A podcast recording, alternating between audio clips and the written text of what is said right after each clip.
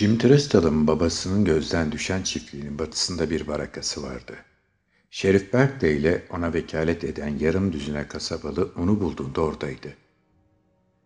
Soğuk ocağın yanındaki sandalyede oturuyor, kirli bir ağıl montu giyiyor ve gaz lambasının ışığında Black Hills Pioneer gazetesinin eski bir sayısını okuyordu. En azından bakıyordu.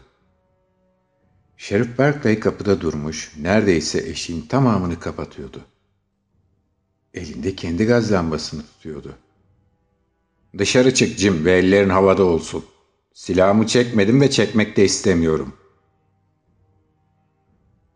Trustle dışarı çıktı. Havaya kaldırdığı ellerinden birinde hala gazeteyi tutuyordu. Durup duygusuz gri gözleriyle Şerif'e baktı. Şerif bakışlarına karşılık verdi.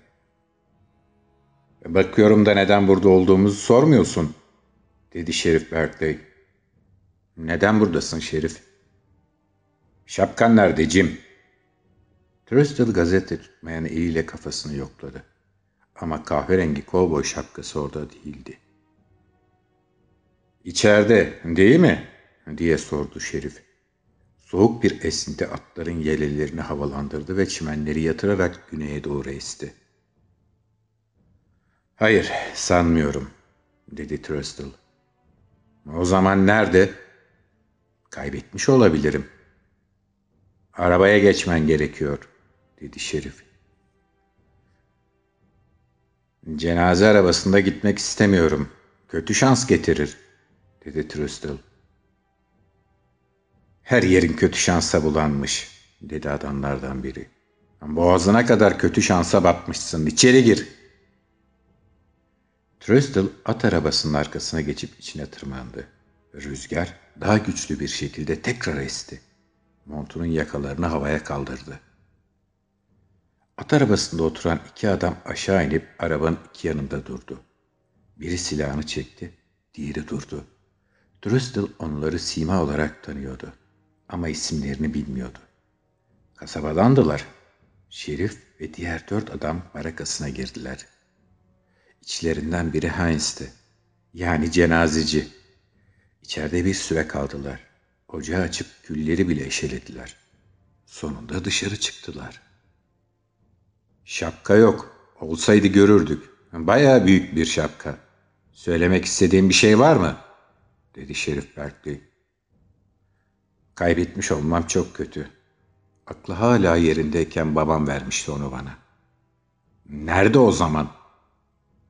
Söyledim ya, kaybetmiş olmalıyım. Ya da çalınmış. Öyle olabilir. Yatmak üzereydim. Yatmayı unut. Öğleden sonra kasabadaydın, değil mi? Tabii ki öyleydi, dedi adamlardan biri atına tekrar binerken. Onu gördüm. Şapkasını da takmıştı. Kapa çeneni Dev, dedi Şerif Berkeley. Kasabada mıydın Jim? Evet efendim öyle, dedi Trustle.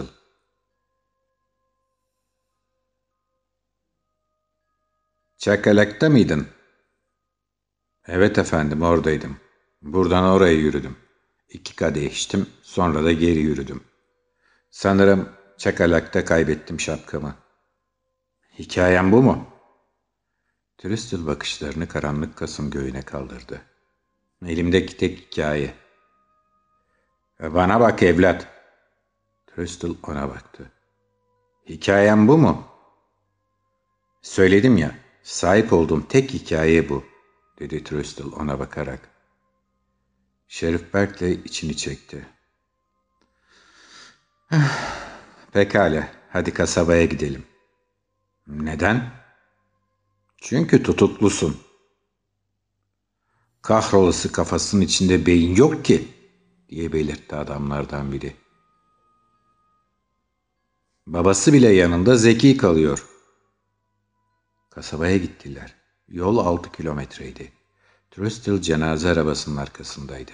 Soğuktan tir tir titriyordu. Parasını çaldın da tecavüz de mi ettin it herif diye sordu dizginleri tutan adam arkasını dönmeden. Neden bahsettiğini bilmiyorum dedi Trustle. Yolculuğun geri kalanı rüzgarın uğultusu hariç sessiz geçti. Kasabada insanlar sokakta sıralanmıştı. Başta sessizdiler.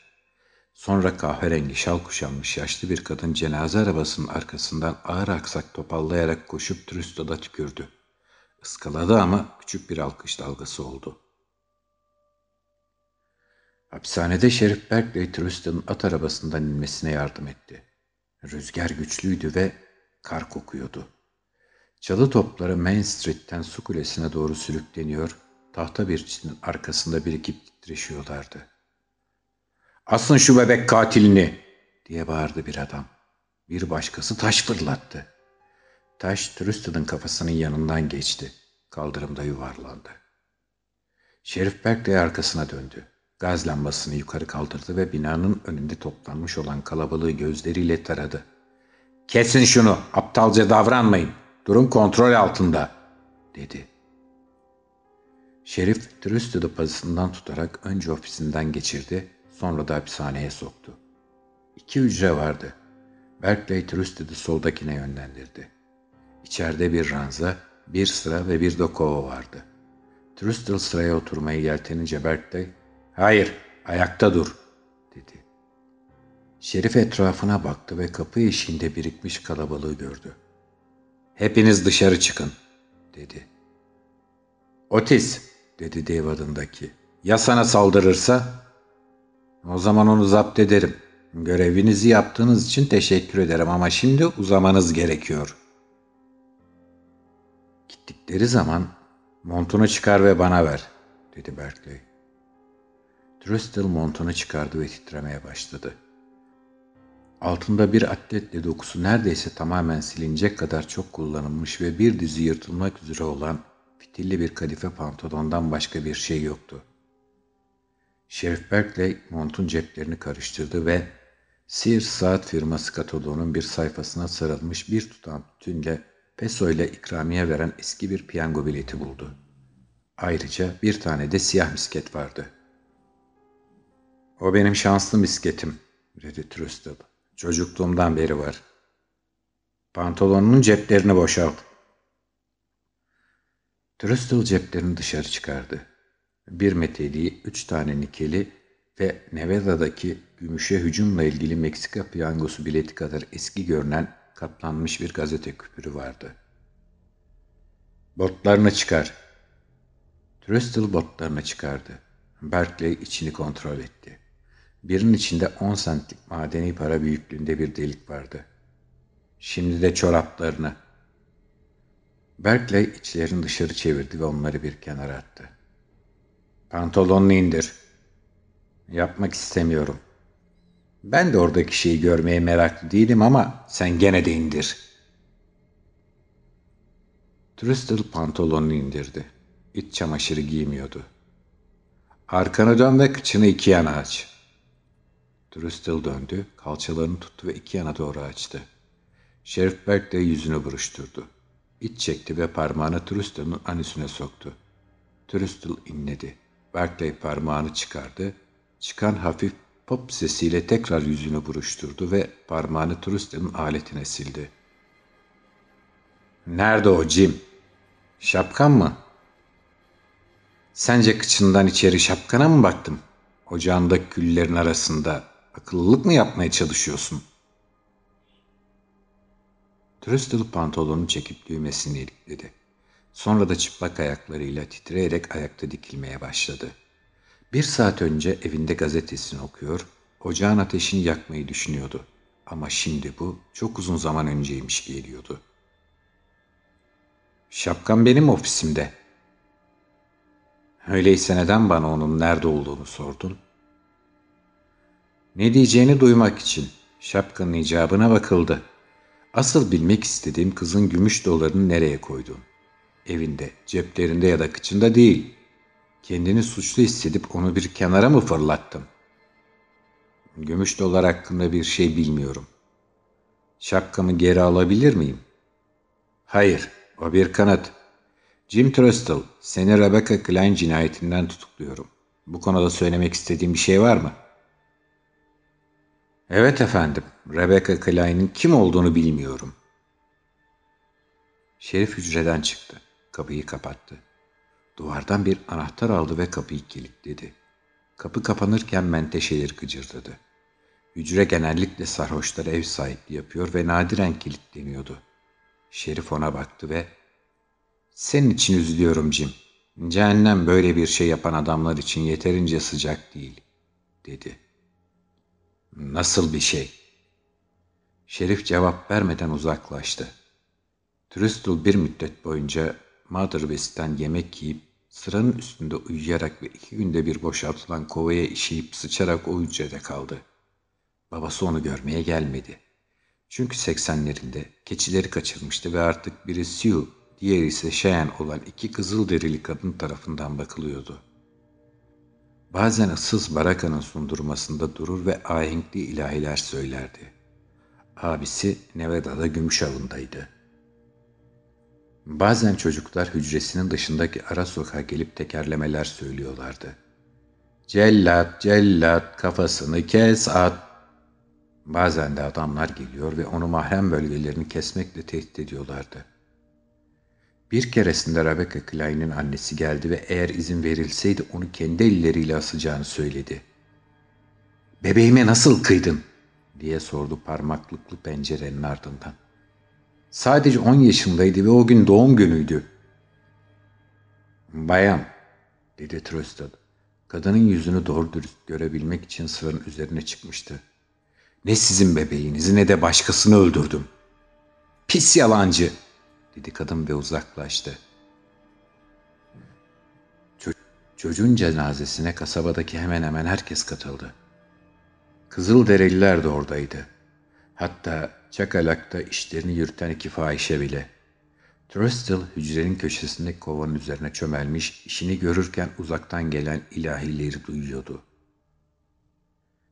Şerif Berkeley Fort Pierre'e telgraf yolladı ve bir hafta kadar sonra gezgin bir yargıç geldi. Yeni atanmıştı ve bu iş için çok gençti. Sarı saçları vahşi Bill Hickok gibi sırtına kadar uzanan bir züppe. Adı Roger Mizzle'dı.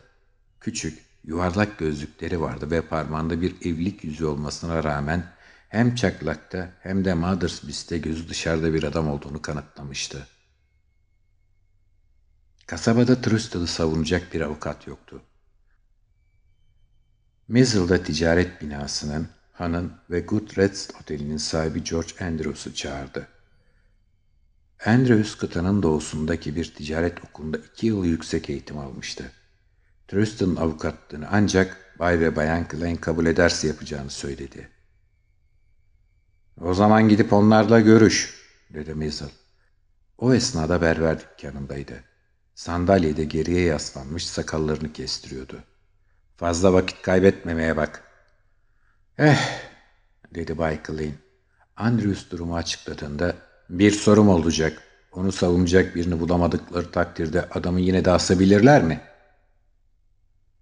Bu Amerikan adaleti olmazdı, dedi Andrews. Ve henüz Birleşik Devletlere dahil olmasak da yakında olacağız. Bu işten sıyrılabilir mi? diye sordu Bayan Klein. Hayır hanımefendi, dedi Andrews. Yapabileceğini sanmıyorum. O halde görevinizi yapın ve Tanrı sizi kutsasın, dedi Bayan Klein. Dava 1 Kasım sabahı başladı ve öğleden sonrasına dek sürdü. Belediye binasında yapıldı ve o gün gelinlik dantelleri kadar ince bir kar yağışı vardı. Arduvaz, gri bulutlar kasabanın üzerinde gezinerek daha güçlü bir fırtınanın yaklaşmakta olduğunu haber veriyorlardı. Dava ile ilgili belgeleri inceleyip konuya iyice hakim olan Roger Mizzle, yargıçlığın yanı sıra savcılık görevini de üstlendi.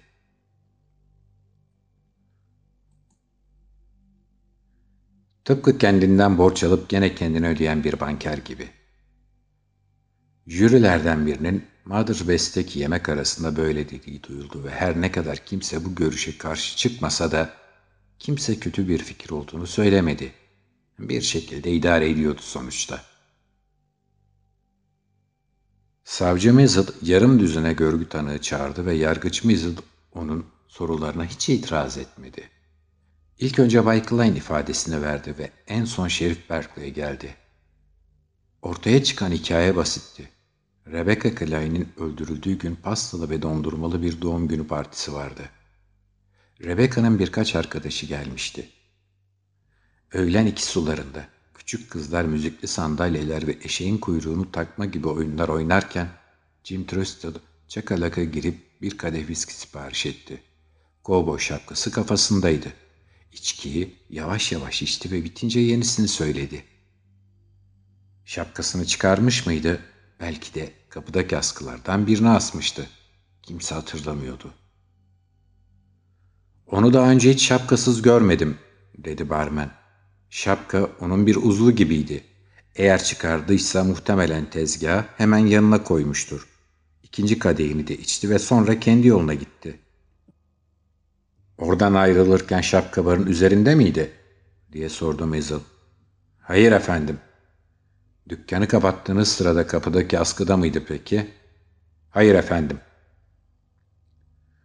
Rebecca Klein o gün saat 3 sularında Main Street'teki eczaneye gitmek için kasabanın güney ucundaki evinden ayrıldı. Annesi ona doğum günü hediyesi olan gümüş dolarıyla biraz şeker alabileceğini ama hemen yememesini çünkü o gün için yeteri kadar tatlı yediğini söylemişti. Saat 5 olup da hala geri gelmediğinde Bay Klein ve birkaç kişi onu aramaya başladı. Onu Barker's Alley'de Goodrest'le sahnenin deposunun arasında buldular. Boğulmuştu. Gümüş doları gitmişti. Adamlar ancak yaz tutan babası onu kollarına aldığında Tristle'ın geniş kenarlıklı şapkasını gördüler. Kızın güzel elbisesinin eteğinin altında saklı kalmıştı. Jüri öğle yemeği sırasında sahne deposunun yakınlarından suç mahallinin 90 adım kadar uzağından gelen çekiç sesleri duyuldu. Dar ağacının hazırlanışıydı bu. İş adı oldukça manalı bir biçimde John House olan kasabanın en iyi marangoz tarafından yapılıyordu. Büyük bir kar fırtınası geliyordu ve Fort Pierre'e giden yol belki bir hafta, belki de bütün kış boyunca geçilmez olacaktı. Tristad'ı bahara kadar cezaevinde tutmak gibi bir planları yoktu. Bu hiç de tasarruflu olmazdı. Bir daracı yapmanın hiçbir zorluğu yok, dedi House izlemeye gelen halka. Bir çocuk bile bunlardan bir tane yapabilir. Hareket koluyla kontrol edilen bir girişin tuzak kapısının arkasında yer aldığını ve herhangi bir son dakika aksaklığı olmaması için şaftın yağlı olacağını anlattı. Eğer böyle bir şey yapıyorsanız ilk seferinde doğru yapmak istersiniz, dedi House. George Andrews öğleden sonra Tristed'ı sanık kürsüsüne çıkardı. Bu olay salondakilerin ıslıklarının yükselmesine Yargıç mezalında tokmağını vurarak eğer izleyiciler kendilerine hakim olmazlarsa salonu boşaltacağını söylemesine sebep oldu. Söz konusu gün Çakalak meyhanesine girdin mi? diye sordu Andrews sükunet sağlandığında. Herhalde yoksa burada olmazdım dedi Trustle. Birkaç gülüşme duyuldu. Mizzle da gülümsemesine rağmen gene de tokmağını masayı vurdu ve ikinci bir uyarıda bulunmadı. İki kadeh içki siparişi verdin mi? Evet efendim verdim. Yalnızca iki kadeh yetecek param vardı. Ama sonra bir dolar daha edindin. Değil mi seni it diye bağırdı Abel Hines. Mizzle tokmağını önce Hines'a sonra da ön sıralarda oturan Şerif Berkeley'e çevirdi. Şerif, şu adama dışarıya kadar eşlik et ve kanunsuz davranışından ötürü cezalandır lütfen. Berkeley, Heinz'e dışarıya kadar eşlik etti ama onu kanunsuz davranıştan cezalandırmadı. Bunun yerine neden böyle bir şey yaptığını sordu. Üzgünüm Otis, dedi Heinz. Orada sap gibi oturduğunu görünce dayanamadım. Sokağın aşağısına gidip John House'a yardıma ihtiyacı var mı diye bir bak, dedi Berkeley. Bu karışıklık bitmeden de buraya geri gelme. İhtiyacı olan bütün yardımı aldı ve çok kar yağıyor. Bir yere uçmazsın git. Bu sırada Trustle ifadesini vermeye devam etti. Hayır, Çakadak'ı terk ettiğinde şapkası başında değildi ama evine dönene kadar bunu fark etmemişti. O zaman da kasabaya kadar bütün yolu geri dönüp de onu aramak için çok yorgun olduğunu söyledi. Hem Havada kararmıştı. Mizzle araya girdi. Bu mahkemeden lanet şapkanın kafanda olduğunu fark etmeden altı kilometre boyunca yürüdüğüne inanmasını mı bekliyorsun? Sanırım sürekli kafamda olduğu için orada olması gerektiğini düşündüm, dedi Trusted. Bu bir başka gülüşmenin ortaya çıkmasına sebep oldu. Berkeley geri geldi ve Dave Fisher'ın yanına oturdu. Neye gülüyorlar? Gerzek herifin bir cellada falan ihtiyacı yok, dedi Fisher. Düğümü kendi elleriyle atıyor. Bunun komik olmaması lazım. Ama bayağı komik. O ara sokakta Rebecca Klein'le karşılaştın mı? diye sordu George Andrews yüksek sesle. Bütün gözler üzerindeyken dramaya karşı daha önce hiç hissetmediği bir yatkınlığının olduğunu keşfetmişti sanki. Onunla karşılaşıp doğum günü dolarını çaldın mı? Hayır efendim, dedi Trusted. Onu öldürdün mü? Hayır efendim, onu tanımıyordum bile. Bay Klein koltuğundan kalkıp bağırdı. Onu sen öldürdün, seni yalancı orospu çocuğu.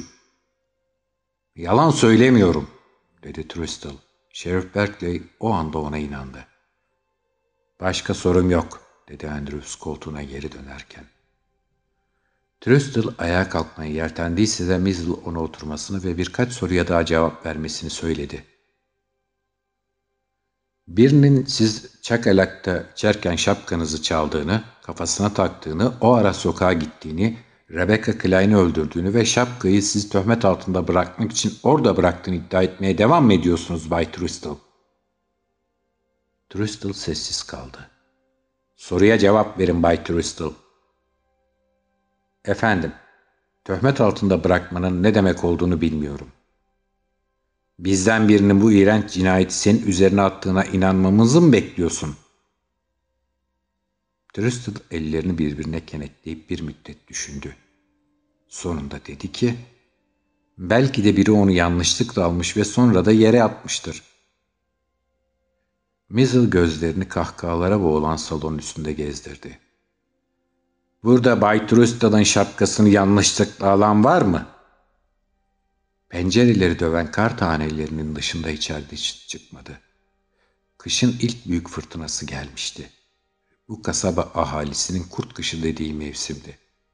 Çünkü kurtlar çöp aramak için sürüler halinde Black Hills'tan kasabaya inerlerdi. Devam edecek